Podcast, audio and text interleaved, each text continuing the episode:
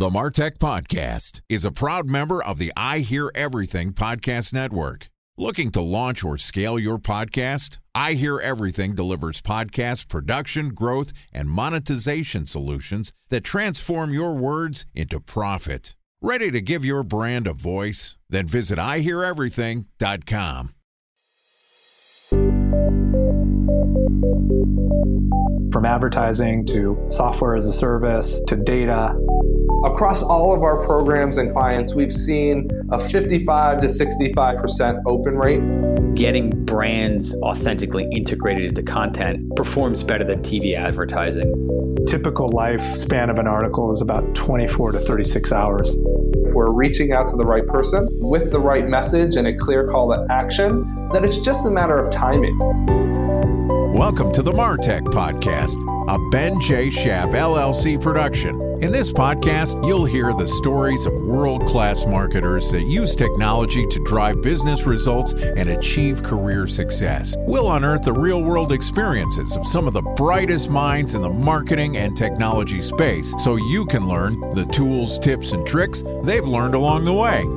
Now, here's the host of the Martech Podcast, Benjamin Shapiro. Welcome to Career Day on the Martech Podcast. Today we're going to learn about the skills accumulated and the lessons learned from a great marketer throughout the various stops on his career. Joining us for Career Day is Adam Sinnett, who is a marketing leader who recently accepted the role of Director of Demand Gen at Amperity, which is an identity platform that helps the world's most beloved brands take control of their customer data. Adam has lived through the acquisition of a few growth stage companies, and we're excited to hear about his experience during times of growth and company transition and about his new role. Here's our interview with Adam Sinnett, the director of Demand Gen at Amperity. Adam, welcome to Career Day on the Martech podcast. Hey Ben, how you doing today? I'm good. I'm excited to have you here. There's been a lot going on, I am assuming, in the Sinnett household. So we're excited to hear about some of the developments in your career congrats on the new role and uh, very excited for you. Thank you very much. I'm glad that we had a chance to connect up and have this conversation. And the changes across marketing and marketing tech have been so drastic and so prevalent that it's been a fun past couple years and happy to share some of my stories. Yeah, I think that it's going to be enlightening to hear about the road that you've traveled, and it hasn't always been a straight line. It hasn't always been the, the smoothest road. You've definitely dealt with some transitions. So let's start off at the beginning. Tell us a little bit how you got into marketing. Well, I actually studied marketing at Washington State University. So I'm one of the rare examples where a person is studying marketing and then you go directly into marketing. And it hit me right away, actually, just after graduating the startup bug. So I started out with Jobster. That was a startup in the HR category. And ever since then, I've been in various stages of startups. So you started off at a early stage startup company out of college. Talk to me about the roles and responsibilities you had, and what did you learn from that first role out of college? Well, that first role right out of college, I was a BDR essentially, pounding the phones and building out emails, thinking about how many leads can I get through in a day. A lot of it was coordinated around events as well. So it was kind of around 2005, 2006 got a lot of appreciation for that BDR or ISR role, depending on what you may call it at each company. But that was an eye opening effort of hard work and really thinking about volume and process and getting through all my leads for the day. So, for those of us that don't work in the B2B space, tell us what a BDR or an ISR, what does that stand for?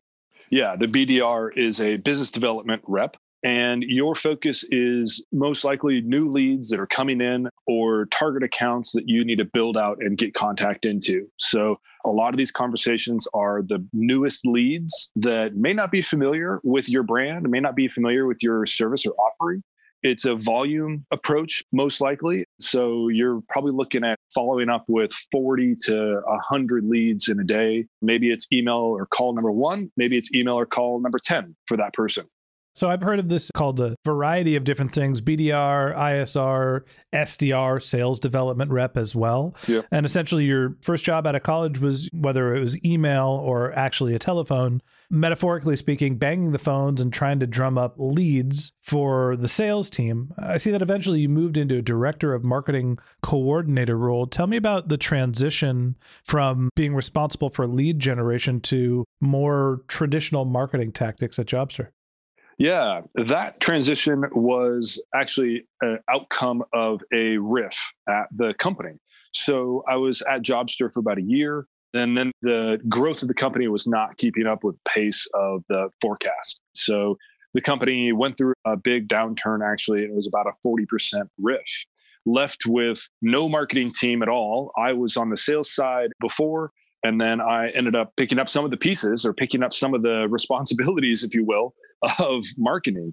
And it was almost as if there was really no direction or guidance that was written out. It was kind of a choose your own adventure in marketing. this was a chance where I really started to get into a little bit more on the email marketing side, ExactTarget, for example, that type of stuff, and the Salesforce administration side. Everybody was piecing together things after that RIF and it was a eye-opening experience as a 20 something recently college graduate and jumping into the deep end of marketing what I'm imagining is you show up to work one day and the executive team says, ah, crap, we forgot to fire that kid. Well, let's just put him in charge of some marketing stuff because he's still here. yeah, something like that. And it was also, oh, crap, we need to send some email campaigns. Who can do this? hey, congratulations. We're pulling you off the bench. You're now a director of marketing. Go get him. Yeah. So tell me a little bit about what you learned getting into marketing, moving away from the sales side, and how did that vault you forward? Oh, that was absolutely the sales and marketing alignment. Of course, sitting on the sales side first, you have that kind of mystery and wondering what the marketing team is up to. And then all of a sudden changing to the other team and then saying the other challenges of what are the salespeople calling or what are the salespeople focused on and why are they doing this or that? That, of course, you know, kind of being able to play both teams was the perfect lesson in sales and marketing alignment. So you mentioned that this was an early stage startup. You were there for a couple of years. Was there an exit? Did the company go under? And how did you move forward in your career? What was the next stop? So I had the opportunity to go over on the agency side, and that was a combination of working at Axure Ventures and Ascentium for times where I got a chance to look at the integrated marketing systems, thinking about the big picture of marketing automation. This is before 2010. Eloqua was starting to pick up in popularity and different tools were starting to integrate and those types of features that makes a more productive team. So I got out of the startup land for just uh, about two years and went over to the agency side and the consulting side and really looked at how is marketing automation playing into teams. It was very early days for Eloqua and Marketo and those other similar marketing automation tech stacks. That was a lot of fun. But I preferred staying in house and being a part of a team that was focused on one brand and focused on the details of that in house kind of side of things. It seems to be a common thread here for marketers that start in house, go to an agency, and go back. And the thing that I've heard repeatedly is I learned a lot from my agency experience. You get a lot of repetition doing similar activities across multiple brands. So you learn a lot about multiple industries, but I like focusing on one problem at a time. Was that the case for you? Yeah, it was. I'd agree with that a lot. The other part of on the agency side that I remember picking up on was you're tossed into a situation and there's no preemptive information, there's not a lot of background. You're just thrown right into the game. And it could be even a one day turnaround or just at the last second. That really got a lot of practice and you get a lot of chance to ask sharp questions, ask direct questions, be very observant and then adapting into okay here's what's going on here's the situation and then being able to start to make recommendations or take your own action. I really enjoyed the engagements and the clients where i had where i was hands on and i was really working side by side with that other team. So that kept things just moving in that constant iteration of what was happening. That was a lot of fun but i also found that that just personally was not for me. You don't have ownership. Yeah so tell me about the, you know, as you decided that the agency lifestyle after a couple years wasn't for you, You jump back into moving in house and you've taken a variety of lead generation roles. Walk me through some of those roles and, and what were some of the things that you learned along the way? I had a chance to join Intelius and then we rebranded to TalentWise. And that was a fun story in the sense that it was a team that was small, not necessarily accustomed to doing a lot of startup and tech and all that. And we were bringing technology and that startup attitude to the HR category. So we were building an onboarding automation solution for HR teams. And this was another B2B product, something that I was starting on the marketing team as a third marketer. We had good stuff going, and it was more a matter of just amplifying and growing and accelerating all that good stuff that was happening. And one of the parts that I liked most about TalentWise was at our sales kickoff, it was about 2009. We had just done that around the conference room. There was, I think, 15 of us or so around the table, and that was our annual sales kickoff. And growing that and scaling that, we ended up being, I think I remember the last one that I was a part of as a sales conference was about 150 people. There was all sorts of things going on. We had speakers who were coming in that we actually hired as guest speakers and experts in their fields. It was a full production. And that was certainly a lot of fun, a lot of fast paced and very capable and smart people all around that were running campaigns and marketing and sales and the whole operations side of the business and building out a product. That was a very fun experience. It left a big impression on my career and it really got me focused on being careful when selecting the companies that I'm going for. To jump back to Jobster, Jobster had a lot of flash and coming out of college, I thought this is very, very cool well, we also were burning cash at tremendous rate and ended up not being a sustainable business. So the lessons learned out of TalentWise were really about having a responsible business model, being a highly capable, smart, and talented team, and really owning their category and bringing a lot of technology to revolutionize and actually change how HR is processing paperwork and how HR is processing onboarding. That was a very fun experience to kind of upend a less traditional category. So, talk to me about the responsibilities that you had at TalentWise as you're going through this explosive growth for the first time. Did you take on new responsibilities, or were you still running the demand gen playbook that you would learn through Jobster and your agency experience? We were, and I would describe it as actually experimenting with webinars and then experimenting with different types of email campaigns. Whatever the marketing mix may have been, it was a lot of new things that were happening that time. So realizing this email tool that we were using at the time when I first came in was not going to cut it. We actually need to start thinking about marketing automation, evaluating, making the considerations on Marketo or other tools. We ended up going with Marketo and bringing that in. That was something that my VP of marketing at the time had not done either. So bringing in this big new technology that was not cheap and then getting this to integrate with Salesforce. It was the first application that integrated with Salesforce at the time for the team. So we were taking risks, they were paying off. We were trying to be calculated and try new things. And that was a lot of fun to have that freedom to be able to do that, but also to have the team effort and the resources and the budget behind that. That really got my taste for how can we take a couple risks while they're calculated, while they're organized and planned, and odds are they're going to be paying off. So, one of your primary focuses while you were at TalentWise was learning and implementing marketing automation for the first time. And I know that that's a playbook that you've continued to run as you move forward. What was the reason for your departure from TalentWise and where did you head from there? So, the TalentWise team was going very well. We ended up being around eight or so on the marketing team by the time I departed. And it was not so much that I was unsatisfied or anything like that. I just had felt like the team had grown and the team was in a really good spot. And I was recruited and offered a very interesting position at a new startup in Seattle. That was at ExtraHop. Extra Hop was at around 70 employees at the time. And it was very enticing. It was very exciting to kind of go into a new technology company and get the equity side of it and get the experience to build out another team again and build out another tech stack and gen strategy. So that was a chance to take my experience and go to a new team at ExtraHop. So it sounds like it wasn't necessarily that there was something that you didn't enjoy about the profile and the role at TalentWise. It was more that ExtraHop came along and you were recruited away from your previous role.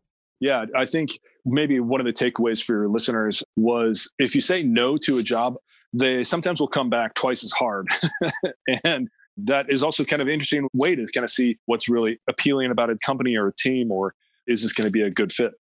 That's interesting. I wonder what you did that led the recruiter and the team at ExtraHop to be so aggressive in the recruiting process. You know, was there something that you think stuck out? Were you doing a lot of self branding? Was there something at TalentWise that they saw that you had capabilities that were unique in the marketplace at the time?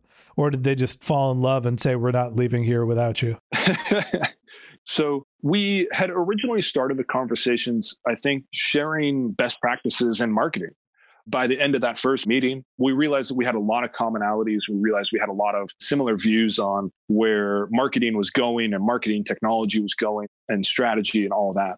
So it was actually me saying, uh, you know, I don't think the timing is quite right, or no, thanks, not right now. And then we all kind of reflected a couple months later and realized, wait a second, we actually do have a lot of common ground. We should partner up and I should join the team. I think the not no, but not right now is always a good message. It's the last startup that I work for. And I, God, I haven't actually thought about this for a while. I had an initial networking meeting with the CEO of the company and I think actually we started to talk about salary, and I said, Look, you're too early stage. It's not a fit for me. And they came back a month or so later and said, We're taking on funding. You're our guy. We're going to meet your needs. Tell us what they are. And that was hard to pass up.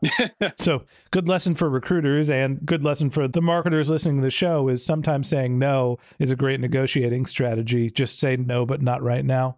A special thanks to our presenting sponsor, Mutinex. Ready to take your team from I think to I know?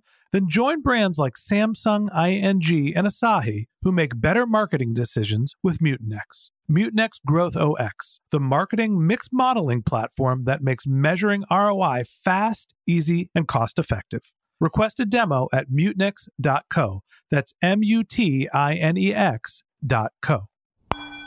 Time for a one minute break to hear from our presenting sponsor, Mutinex.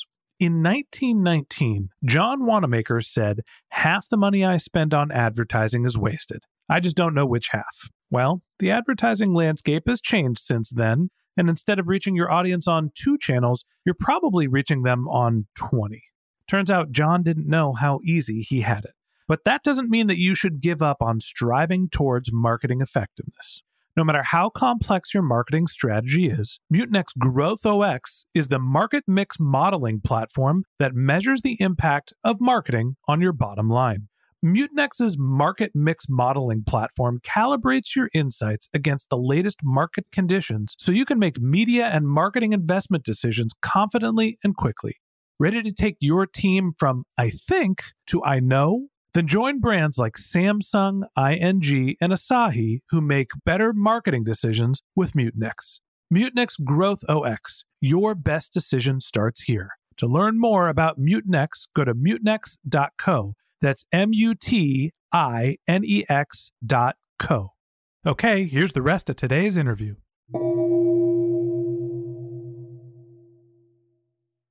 So, as you made the jump over to ExtraHop, pun intended, tell me a little bit about the roles and responsibilities you had. You know, what was the stage of the company? What were you doing? And just generally, how did you like that experience? You were there for a long time, over five years.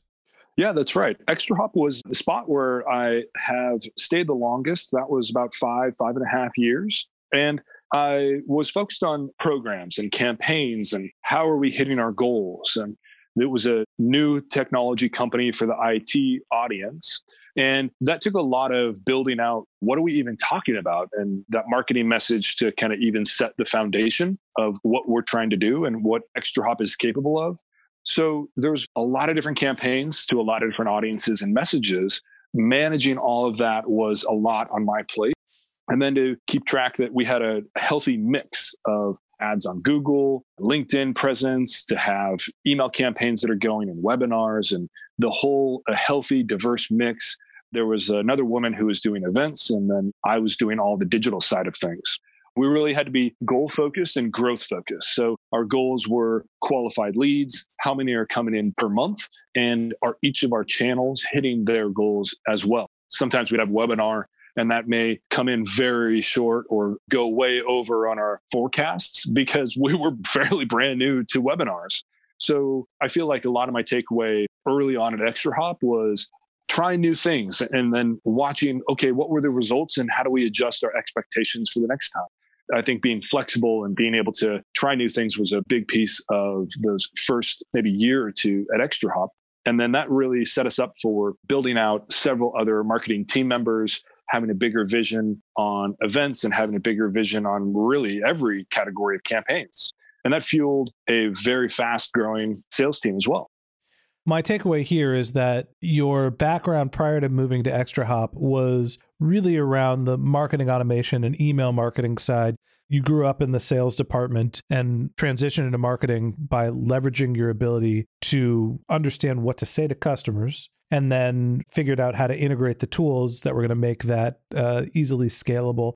At ExtraHop, it sounds like you're taking on additional responsibility. You're managing some PPC and maybe even some content development as well, in addition to the combination between Marketo or Eloqua and Salesforce. Did I get all that right? Yeah, that's a lot of it. And especially trying new things. That was a big piece of it as well. So there's a lot of advertising partners or, or publishers that are out there where you can syndicate white papers and other material like case studies and videos. Well, we started trying even as many as 12 different publishers in a year on different tactics and topics and campaigns. That took a lot of budgeting, evaluating as well. With every kind of new tactic or idea, you have to vet that and understand the costs and maybe what your cost per lead is going to be, managing all that. That takes a lot of time and effort as well.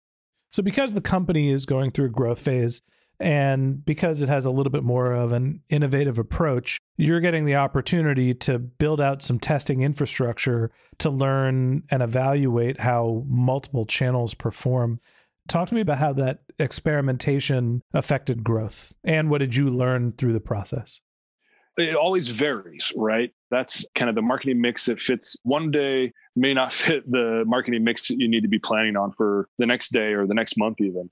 So we had to keep track of each of the campaigns. We had to keep track of how things are being attributed to sales opportunities. And that took a long path of doing reporting in Excel and then doing reporting in Salesforce and on and on and on. We finally iterated to a reporting methodology that fit with the both sales and marketing team. We're running off the same exact report. And as a sales team, they can keep track of their columns on revenue and pipeline and goals and all that as a marketing team, we can look at the, I think it was the left half of the reports, and we can look at, okay, this campaign versus that campaign versus that campaign. What we were using at the time was Salesforce and then Full Circle Insights to do that campaign attribution among the opportunities. So you have a little bit of a different marketing mix. You're more expand you're more experimental and so that requires you to build out more infrastructure to evaluate your campaigns and that's where full circle feeding into Salesforce comes in. Yeah, that's right. And now we started to get a very blended attribution. So we actually went from counting our qualified leads every month. That all went to the past and kind of an older model and older methodology of reporting. Now we started looking at this rich data of opportunities and we started looking at the real ROI and we could summarize this by quarter, by year, by month, whatever we may be interested at the time as a marketing team, I can't wait for nine months or maybe 12 months, however long it takes for that deal to close. I need to know quite a bit sooner what's coming out of my campaigns. And now I can adjust faster and be more dynamic based on what has the best ROI. So by being able to watch those dollar amounts come in and watch that real ROI attributed to maybe a PPC campaign or maybe a third party content syndication, whatever it may be, that's what's able to really drive and help me adjust and optimize and you've been asking about what's kind of scaling and growing. It's that. It's having clear line of sight into my pipeline and into what's being influenced. Once we had that data, we could start slicing it apart and we could start even working with the finance team. Now you start having the finance team coming over and asking, what's account based marketing? And I'm puzzled too because I'm like, why is a finance person asking me? I wouldn't even think that they would know what account based marketing was, but that was a kind of a moment where I was like, wow, okay, what we're working on has caught the attention of actually every team around the company. And that kind of brought in a lot more interest in campaigns and account based marketing. And everything that we were doing back at that time actually brought everybody together. You may be thinking of sales and marketing alignment. Well, that turned into marketing and IT alignment, marketing and finance alignment, all those pieces. That was a lot of fun to build out and build those connections to practically every single team around the company who started to get interested in what the marketing team was up to. It sounds like the experience at ExtraHop was valuable to you, not only because it allows you to experiment, but you also built out this infrastructure to be able to evaluate different campaigns, right? So you're becoming not so much of a siloed functional area expert. You're now not a marketing automation expert. You're truly managing demand growth. So, talk to me about as the company expanded, eventually, after five or six years, you decided to move on. What caused you to make the change from ExtraHop and eventually move on to Azuqua? The ExtraHop team had a lot of really good things that were in motion, and a new opportunity came up at Azuqua and that was a position where I was going to be able to oversee the people and the strategy and the financial planning and campaign calendars across the entire spectrum of what we had going on for demand gen.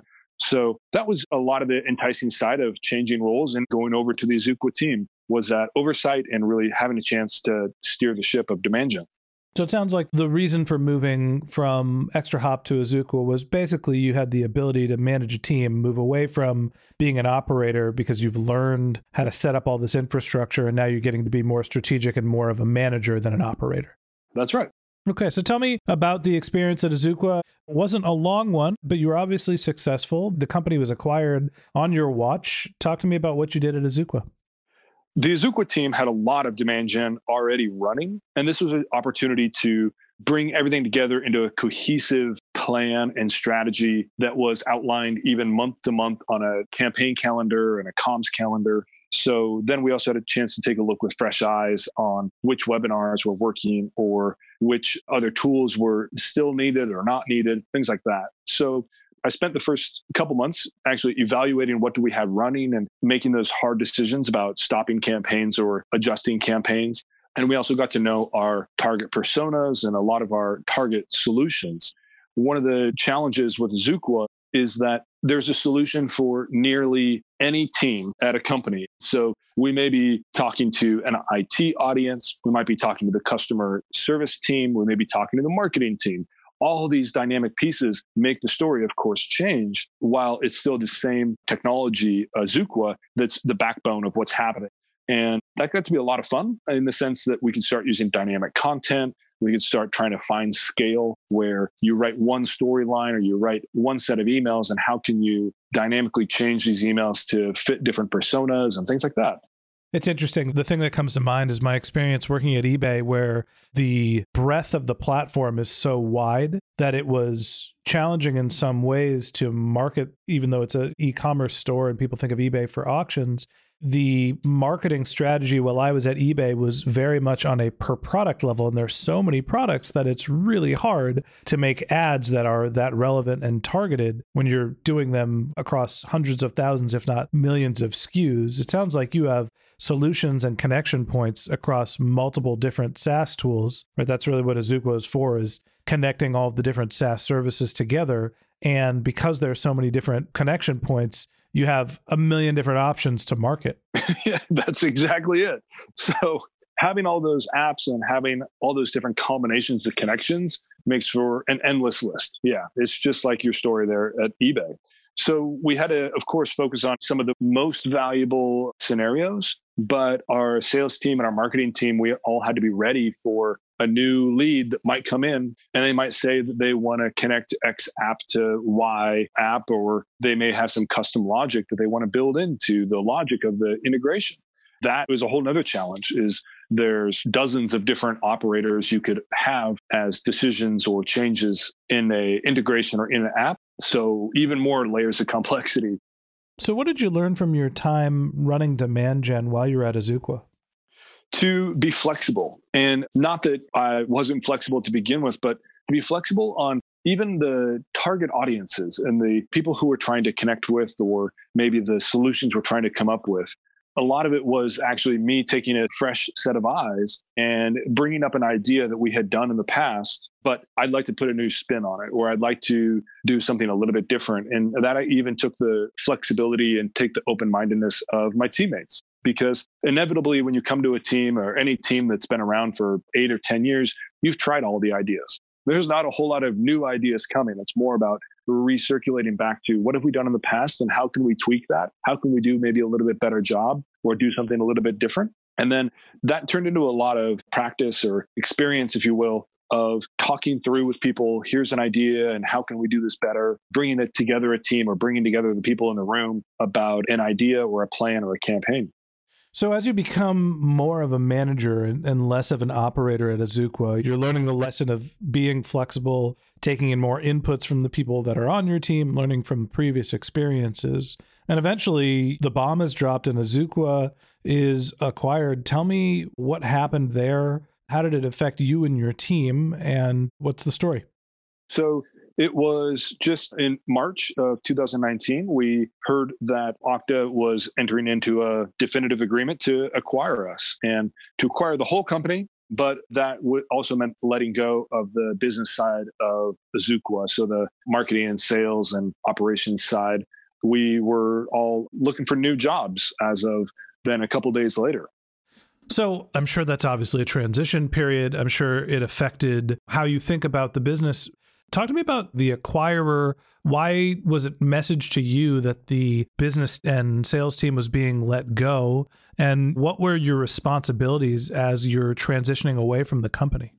So, the Okta team really wanted to focus on the technology backbone of Azuqua that is going to play into their long term vision for Okta. And I think there's a lot of excellent power and success for the Okta customers ahead of them as they get Azuqua built in natively.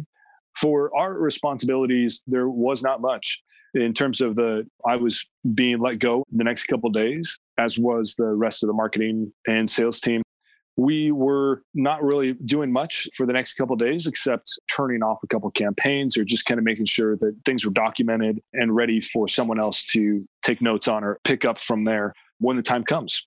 Okay, so essentially the Okta acquisition was them acquiring the technology of Azuqua, not necessarily intending to continue the business or at least just keep it afloat. So the marketing and sales team were let go as they focused on developing the technology.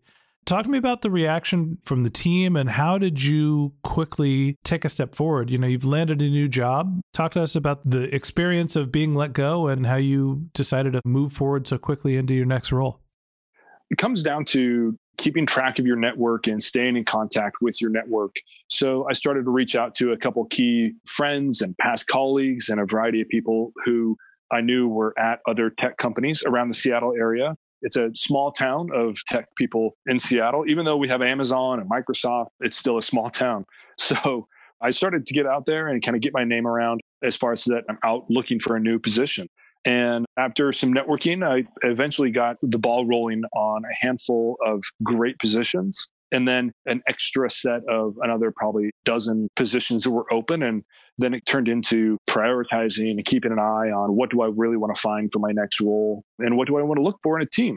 It's certainly that moment to consider do I want to keep going down the startup path? Do I want to go to a larger company like Amazon or the AWS division within Amazon as a Amazon Web Services? That's practically another company within a company. So do I want to be a part of that bigger machine or a smaller machine? The agency route crossed my mind as well. But I kind of quickly came down to the thought process of I want to stick with a startup, stick with a marketing team, and somebody who's probably a VC backed startup in the Seattle area. And then it kind of came down to actually the question of work life balance and do I want to work from home or do I want to work in an office? And how does that all play out? So that narrowed things down and really got me into what I think you announced just at the beginning of the podcast. I have decided to accept a position at Amperity and as their director of demand gen. And that's going to be a lot of fun. So, talk to me about the decision process for accepting this role. You're going to, let's call it a growth stage company. What's the reason for this profile of company and why were you excited about this opportunity? So, it's a common theme I think you've probably started to catch on to in terms of joining smaller marketing teams that are less than 10 people and have ambitions to grow to over 30 people in the next two or three years. And I think that those aspects aligned at Amperity. And to meet the team then convinced me a lot more about their intelligence and the people who are focused on the product and the people who are focused on the sales team and all that, just the energy and the talent around the team was very, very good at Amperity during my interview process. Now, of course, there were another five or six companies that I interviewed that I thought had great characteristics as a company. So, actually, the tipping point for me, I think, was the market opportunity ahead of Amperity. That's what got me very excited and kind of really had Amperity stand out was that market opportunity for growth and for seizing what could be a huge, huge customer base and all that. I think the interesting thing to me about your story is how you've gone through your career and used each step along the way as a stepping stone, right? You started in sales and you learned the value of communicating with a large number of people. That was your core responsibility. And that parlayed you into understanding marketing automation to be able to reach prospects and customers at scale out of your marketing automation experience came the ability to start integrating these platforms. Out of the ability to start integrating platforms was taking on a broader expanse of marketing channels and evaluating them. And then, even out of the challenging time of being let go, even though it was through an acquisition, you've managed to do some self reflection and find the right job for yourself. So, first off, let me just say congratulations on accepting the new role. Yeah, thank you. When we originally scheduled this podcast, it was going to be around the transition away from companies and how to deal with that experience. And I'm happy to report that we're going to have a happy ending on this. And you're starting a new job, and it looks like you had some equity in the Azuqua acquisition, and that worked out well. And you're getting to take on a new challenge today. Yeah, you know, I was thinking back on one of the biggest takeaways that I've had over this job search was continuously staying in touch with your network in a genuine kind of way. I'm not talking about just liking each other's posts on LinkedIn, but to stay friends and stay connected and have genuine friendships and relationships that are strong and you can count on your friends and your past colleagues when you need them. And then also to repay that back and help out your network or help out a former colleague when they need a favor or when they need an introduction. I probably spend less than 10% of my time on job boards and whatever website is popular these days. I don't even know. A lot more of my time was spent talking to people and grabbing coffee or connecting up with old friends on the phone and things like that, being referred here and there to who's hiring or who's looking for positions was 90% of my job search. And I'd really kind of have that takeaway be for your listeners to think about who can they stay in touch with and keep those genuine friendships and stay in touch with those past colleagues because it's going to benefit them and it's going to benefit you in the long run it never hurts to help. And I'm sure that when you're in a time of need unexpectedly, like you were sort of pushed into by the Azuqua acquisition, it's gratifying to reach out to your network and see how many people are willing to give you a hand when it's your turn. So, again, Adam, congratulations on the new role. We're excited to hear about what you're working on down the road at Amperity. And thanks for coming on and joining us on the Martech podcast. Likewise, Ben. Thanks for the time. And I was happy to join. Okay, that wraps up this episode of the Martech podcast. Thanks again to Adam Sinnett, Director of Demand Gen at Amperity, for joining us. If you'd like to learn more about Adam, you could click on the link to his LinkedIn profile in our show notes, or you could visit his new company's website, which is amperity.com, A M P E R I T Y.com. A couple of links in our show notes that I want to tell you about. If you didn't have a chance to take notes while you were listening to this podcast, don't worry about it. We've got you covered. Just head over to martechpod.com where we have summaries of all of our episodes and contact information for our guests. If you're a subscriber to the Martech podcast, thanks for being a member of our community. We always want to hear from you, so we created benjshap.com slash question, where you can send us your topic suggestions or marketing questions, which we'll answer live on our show. Of course, you could always reach out on social media. My handle is benjshap, B-E-N-J-S-H-A-P, on LinkedIn and on Twitter. And if you haven't subscribed yet and you want a daily stream of marketing and technology knowledge in your podcast feed, we publish episodes every day during the work week. So hit that subscribe button in your podcast app and we'll be back in your feed tomorrow morning. Or if you'd prefer to have our content delivered to your inbox, we have a once a week newsletter with links to our audio players, episode summaries, and our guest contact information. To have more Martech delivered to your inbox, subscribe by going to benjshap.com slash newsletter. Okay, that's it for today, but until next time, my advice is to just focus on keeping your customers happy.